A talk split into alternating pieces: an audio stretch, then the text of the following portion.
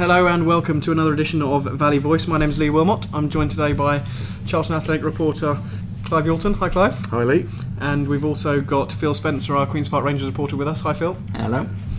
Clive's back from the Valley last night, where Charlton followed up their 2-2 draw with MK Dons with a 2-1 win over Rochdale. Clive, tell us all about it. Yeah, it was one of those games where they had to win, really, having drawn on Saturday against MK Dons in controversial circumstances. The visitors given a penalty right in stoppage time, which no one in the ground that supported Charlton Athletic agreed with. But yeah, the referee was overruled by the linesman. The linesman gave the penalty. The referee said, OK, we'll give you that. And so that was a disappointing end to that game. And Charlton, to be honest, should have put the game to bed and taken chances themselves. You can't just blame the referee. But, you know, last night they went into the Rochdale game needing to put that behind them. And they did. They won 2-1, but they made such hard work of it. It was typical Charlton. The fans really got on their backs in the first half, actually, because they didn't come out of the blocks at all. Half asleep in the first half, giving the ball away. There wasn't any fluency. And, yeah, they went a goal down. Should have gone two goals down. An unbelievable shot that hit the post and hit the inside of the one post, span out the other side, just missing the other post. So should have been 2-0 or 3-0 even. But Charlton did come back. Jake Forster-Caskey got a couple of goals and they won the game, but they were hanging on in the end. But they got that 3 points they really needed. Why was it such hard work, do you think? The players just weren't on it. Can't put your finger on it. They are quite sluggish in the first half. I heard one fan shout out, why can't we play like this from the start? Because in the second half, they made a tactical change, although that was forced upon them because Ben Reeves went off injured with a hamstring strain or a tight hamstring. So they did change it. They brought on Karlan Ahearne-Grant up front to accompany Josh Magennis, and right from the off in the second half, they went at it and went for that second goal. The score was 1-1 at half-time, and they did get that goal, but they then should have capitalised and scored two or three more, perhaps. Didn't, and Rochdale came right back into the game at the end. Ben Amos made two fantastic point blank saves to paper over the cracks, really. They won the game, but Robinson was magnanimous enough to say, look, Rochdale perhaps deserved something out of that game, and they had to work very hard for it. That's the sign of a good team, isn't it, Phil? They've not played well, they've made hard work of it, but got 3 points. I think that's it, yeah. I mean, you're not always going to win the games in the most comprehensive manner, and if Charlton are going to be challenging for promotion this season, then they are going to have to win ugly or win when they're not necessarily playing well. But surely it's an optimistic sign that they still managed to get the 3 points when they clearly weren't at the best for large spells. Carl Robinson, interestingly, said he spoke to Ricky Holmes after the game, and Robinson said, look, we weren't good enough in certain aspects of that game. And Ricky Holmes turned around and said, actually, boss, that was our best win of the season and our greatest performance. To come from that disappointment of the 2-2 with MK Dons, and then to go a goal down, and then to come back and show that spirit and win the game, he said, from the players' point of view, they're thinking that's a great performance, albeit, you know, with respect against Rochdale, who were not one of the great teams in that division. Contrasting views between manager and player, I suppose, isn't it? For someone to actually be involved in it and having been involved in what happened on Saturday, in contrast to someone who's standing on the sidelines wanting his team to do more. Yeah, but he does live the game, Robinson. When MK Dons scored that own goal in the 87th minute on Saturday, he went down the touchline like Conte, punching the air, kicking the hoardings, doing what you could see how much it meant to get those 3 points, and then for that to be taken off them right at the end, you know, contrasting emotions. But last night, yeah, he was frustrated on the sidelines. You could see that, and at the end, he was sitting there on the bench. Normally, he's up there in the you know, in his technical zone, you know, urging them on. He sat there nervously, like everybody else, thinking, "Are Charlton gonna concede another goal?" Which they almost did. Thanks to Ben Amos, a point-blank save from a volley, fantastic save, and they got the 2-1 win, which is now 9 games unbeaten. I think they won 5 of those and drawn 4, so it's a pretty decent record and a pretty decent return, really. I mean, they should have won the game against MK Dons, could have drawn it last night, so it swings and roundabouts. Yeah, true. Tell us what you heard one fan say about the visitors last night. In the first half, a fan behind me screamed, "Come on, Charlton, this is only Rochdale." To be fair to Rochdale, they didn't look like a bottom four team. I think they're struggling at the moment. They didn't look like Rochdale, you're saying? No, they didn't look like Rochdale. But on a somber note, actually, Keith Hill, the manager, had his agent had died the day before, and they think that possibly the Rochdale players were galvanised into putting in a great performance for his point of view because of that loss, and Carl Robinson knew him as well and has a great affinity with Keith Hill, so football was put in a little bit of perspective afterwards. In the press conference, Carl Robinson reflected that before we actually got on to talk about the football, so I felt sorry for Rochdale's players. They put in such a big performance for whatever reason, and I don't think personally they deserve to lose the game in a way because of the saves that Amos made. OK, Charlton hit the post and a couple of other efforts as well, but the Rochdale players looked dead on their feet after they put in such a big show, and for them to try and turn it around is going to be quite difficult. But it's interesting, this league. Last night, Bury, bottom of the league, beat Shrewsbury, top of the league, 1-0. You know, anything can happen. Charlton went to Bradford, with the first team in 32 games to beat Bradford on their own patch. You think, well, that's a great result. Scunthorpe went there last night and won. So, you know, it's anything can happen. Charlton are only 3 points off the top if they win their game in hand, because Shrewsbury lost last night. But they've got some big games coming up. Yes, we'll look ahead to the big game of the weekend very shortly, but you've touched on Ben Reeves. Is he ever going to be fit? Fully fit, we should say. He's picked up another injury last night. I'd love to get behind the real story as to what happened in the summer, because he was touting himself, or his agent was touting for a job with perhaps a championship club, renowned as one of the best midfield players in League One, was hoping to go. Maybe there was talk of Sheffield United and other clubs because they got promoted. That didn't happen, and Carl Robinson got his man, which was a great coup for Charlton, to get him to play with Mark Marshall as well coming in. You thought, great, two fantastic signings. But Reeves wasn't fully fit because he hadn't done a pre-season, was then thrown into a Checker Trade Trophy game. Try saying that quickly 10 times. Go on. You should never let a sponsor come in where you can't say it 10 times really quickly. But yeah, he played in a game at Exeter, and I think he hurt his calf muscle, maybe pulled a calf, and then that kept him out for, you know, game after game after game. People were saying, is he ever going to come back to a game?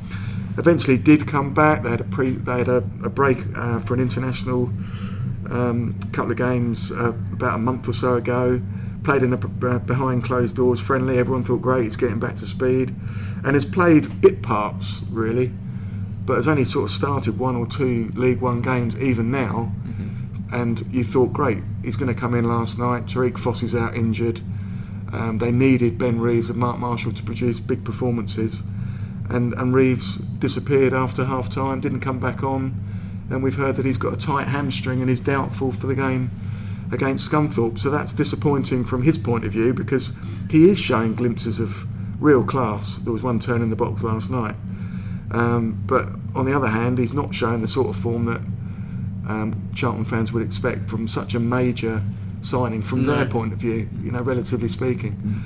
On the other hand, Mark Marshall came in last night and produced the sort of performance that we all know he can show. He was Bradford City's Player of the Year last year, played in the League One playoff final against Millwall. Again, a big signing for Charlton in the summer. Hasn't really been able to show his form because he did his knee in pre-season. But he's come back and he's sort of looked a bit tentative in the last few games, as you would, you know, not playing for 3-4 months. But last night was the first time he started to produce stuff, and he maintained it throughout the 90 minutes. So he got replaced after 90 minutes to a standing ovation. So that's great news for him, great news for Charlton. So those two players are sort of going in opposite directions in a way.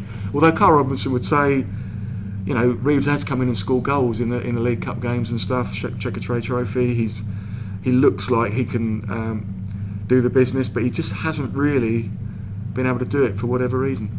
How frustrating can that be for a fan, Phil, to bring in a summer signing that is seen as a coup and someone that you expect to kind of drive Charlton forward and then is struck down and doesn't really play as often as you'd like? That's really frustrating, isn't it? I mean, I think we've all been there with the various teams that we support when you sign a player and the fans get really excited and they're lifted by signing such as that, and you think, right, everything's going to go through this guy. This is the person who's going to guide us on our promotion push. And when it doesn't quite work out like that, it does kind of leave a slightly bitter taste in the mouth. But no, I mean, if he is contributing though, and obviously it is a long season, so every player is going to play their part over the course of the campaign through until May. And so yeah, as long as the people who are coming in are doing the job in his absence, well, it all seems to be going fairly swimmingly for Charlton at this point anyway. But. Well, the irony is that Tariqe Fosu and Billy Clark also came in the summer. Tariqe Fosu, no one had heard of him at Reading, had been on loan at Colchester. Billy Clark, one of Bradford City's best players last season, but not a renowned goal scorer or anything like that, just a very good creative player. Those two have had a really good start to the season and have had to, because there hasn't been a Reeves or a Marshall. Ironically now, those two are both out injured. Clark's out for another 3 weeks with a calf muscle, and Tariqe Fosu has got a thigh problem, so he came back too early in the last game against MK Dons, went off injured after creating that own goal. So you now need Reeves and Marshall to step in to replace those two, and it looks like Reeves is struggling to do that. But of course you've still got Ricky Holmes. He hasn't fired particularly in the last two games, as we know he can, but he is still by far Charlton's best player, most creative player. Scored their goal of the month for the last 3 months running, and you know, unbelievably, there's still supporters. You can hear shouting at him, "Come on, you know, you're being lazy, Holmes." You're thinking, I'm very tempted to turn around and say, "Lazy? He's the hardest working player they've got. Even if things don't come off for him, he works so hard." So I think that was a bit harsh, but the mercurial Ricky Holmes. Indeed, he's still the talisman for them. He's still the big player. But you've got Jake Forster-Caskey now coming into form. Carl Robinson said he must add goals to his game, and then he'd be a real force. He does all the nitty gritty, the dirty work in front of the back four with Ahmed Kashi. But he's now scored 5 goals this season, 2 vital ones last night, appearing in the box in the way that Frank Lampard used to. So. You know, there's some good performances there, but it was a bitty performance. But they have got the strength in depth. I think the positive thing for Charlton is that they spread the goals around, don't they? They don't look to one player to bang them in for them and then feel lost when he's not scoring. No, they've got centre halves who score. Ricky Holmes has scored, of course. Reeves has contributed in League Cup games. Magennis, I think, has got 5, all headers, I believe. So that's quite interesting. And yeah, Forster-Caskey has come to the fore. Joe Dudu, on loan from Rangers, hasn't really got a look in, but has scored a goal. Bauer scored a couple, so they have got goals coming from all areas, which is nice to see. They'll probably please the manager as well, won't it? That they are coming from all areas. Yeah, but they do desperately need a striker, and there's talk this week that Leon Best might actually be signing. He was asked last night, Robinson, is Leon Best going to sign? He's had him there for about 4 or 5 weeks training. Scored in a behind closed doors game against Queen's Park Rangers, but nothing's actually happened yet. But when he was asked last night, he sort of had a little smile on his face and said, well, let's see, we're pleased with him. So read into that what you will, but it will be a fantastic time to sign him, because we're going into the transfer window soon. A striker is the must have, because they missed out on a one or two that they wanted in the summer, so why not get him in early? I mean, he's an ex-championship centre forward, score goals wherever he's gone. You know, it would seem to be an ideal choice. That can be key, can't it, Phil? That Charlton are obviously 4th at the minute. They're right on the coattails of the teams above them, challenging for promotion, and they're doing it without a recognised front man, as it were. If they can bring someone in over Christmas, January time to boost them in the second half of the season, that really can be key for a club to make that step. Yeah, that's it. I mean, I think all of the teams that are going to be going for promotion, they're going to be wanting to strengthen their teams in January. As much as everything is going well for Charlton at this point, it can, if you are using the same formula week in, week out, teams can start to cotton on to it. But if you can bring someone in, whether it is Leon Best or another striker, someone who adds an extra dimension to the squad, it can just kind of put the opposition on the back foot a little bit when they do play you next time round, because you might set up a little bit differently, and you can just add a little bit of extra enthusiasm and competition for places into the squad as well, and it just kind of gets everyone, I suppose, revitalised and ready for the second half of the season. So yeah, but if he's a good player, it can only do good things to spur Charlton on. I guess the thing from Carl Robinson's point of view is Josh Magennis is that big style centre forward. He plays with one up front basically and three behind, sort of buzzing around the forward. Best and Magennis is pretty similar, I would suggest, in terms of being hold up men, and I guess he might not want to play them both at the same time, but when he took off a midfielder last night, albeit in force with Reeves, and Ahearne-Grant came on, he added real pace up front, got yet another chance from Carl Robinson to shine and actually produce something last night. So sometimes two up front can work better, but looking at the big clubs you mentioned, I mean, if you look at Charlton's fixtures coming up, they've got Scunthorpe away, who are third on Saturday, but Scunthorpe have only won 4 of their 9 home games, so there is a bit of light there for Charlton, who've won 4 out of their 8 away games, so they won't go there with any fear. They certainly can go there and win. They've then got Peterborough at home next Tuesday, and interestingly then 4 out of the next 5 games are against ex-Premier League clubs, when you look at how competitive it is in League One, with Portsmouth, Blackburn, Blackpool and Wigan among those. And of course Blackburn won convincingly at Oxford 4-2 last night. Wigan beat Doncaster 3-0, so they're big rivals to Charlton, and they're going to have to win some of those games to keep in the mix. So it's a tough run of fixtures, isn't it, really, when you look at it. 3rd against 4th on Saturday, Peterborough 7th, Portsmouth 11th, Blackburn 6th, Blackpool, did you say, Blackpool as well? They're 10th, and Wigan obviously are just a point behind the leaders. And then of course into that mix you've got Southend away on Boxing Day, which is seen as a bit of a derby game, Gillingham at home on January the 1st, so it's another derby game. They'll be a bit of revenge there, won't they? Yeah, because that's one of the games they lost, and they shouldn't have lost that game. Charlton have lost 3 times this season, 2 of them away to bottom 4 clubs. You know, Plymouth have had a bit of a resurgence, I think, but to lose to them and to lose to Gillingham away when they really shouldn't have done, and Wigan gave them a lesson at the Valley. So yeah, there's some interesting games coming up, and I still think Charlton can finish in the top 2, will finish in the top 2, despite the fact they've got injury problems. They have got more strength and depth now, and I'm sure that the board will allow Robinson to go out and buy someone or get someone in January if they're up in and around the top teams there. Is it you obviously feel there's something for Charlton to grab onto this weekend with Scunthorpe's home record? Yeah, I think so. Anybody can beat anybody. Okay, Scunthorpe had a good win last night. They obviously went to Bradford and won. They'll be on a bit of a high. They're both 9 games unbeaten, which is quite interesting going into that. A draw then? A draw then. Why not? I think Charlton would take a draw, wouldn't they?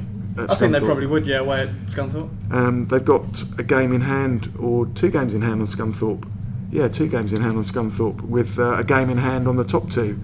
So I suppose the question is, who are the top 2 playing on Saturday, while Charlton and Scunthorpe are battling it out? So what does it look like? Obviously there's 6 points. Charlton 6 points behind Shrewsbury at the minute. So Shrewsbury at home to Bradford, not an easy game for the leaders.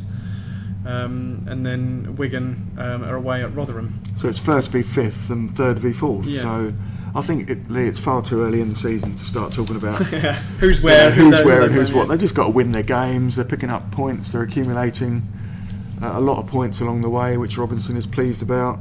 And when you think they've done that without 2 of their most influential players, if you look at the bigger picture, in the first sort of third of the season, they've done pretty well. Well, this is League One, and Charlton have only lost 3 of 17 games. That's that's pretty impressive, isn't it? It's a good record. They won 10 from 17.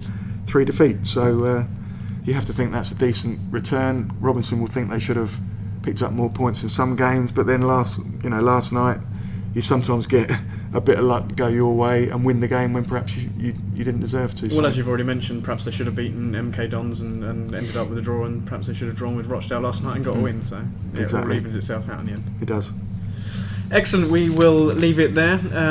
All your latest news on Charlton is on kentlive.news, and we will have another Valley Voice at the same time next week.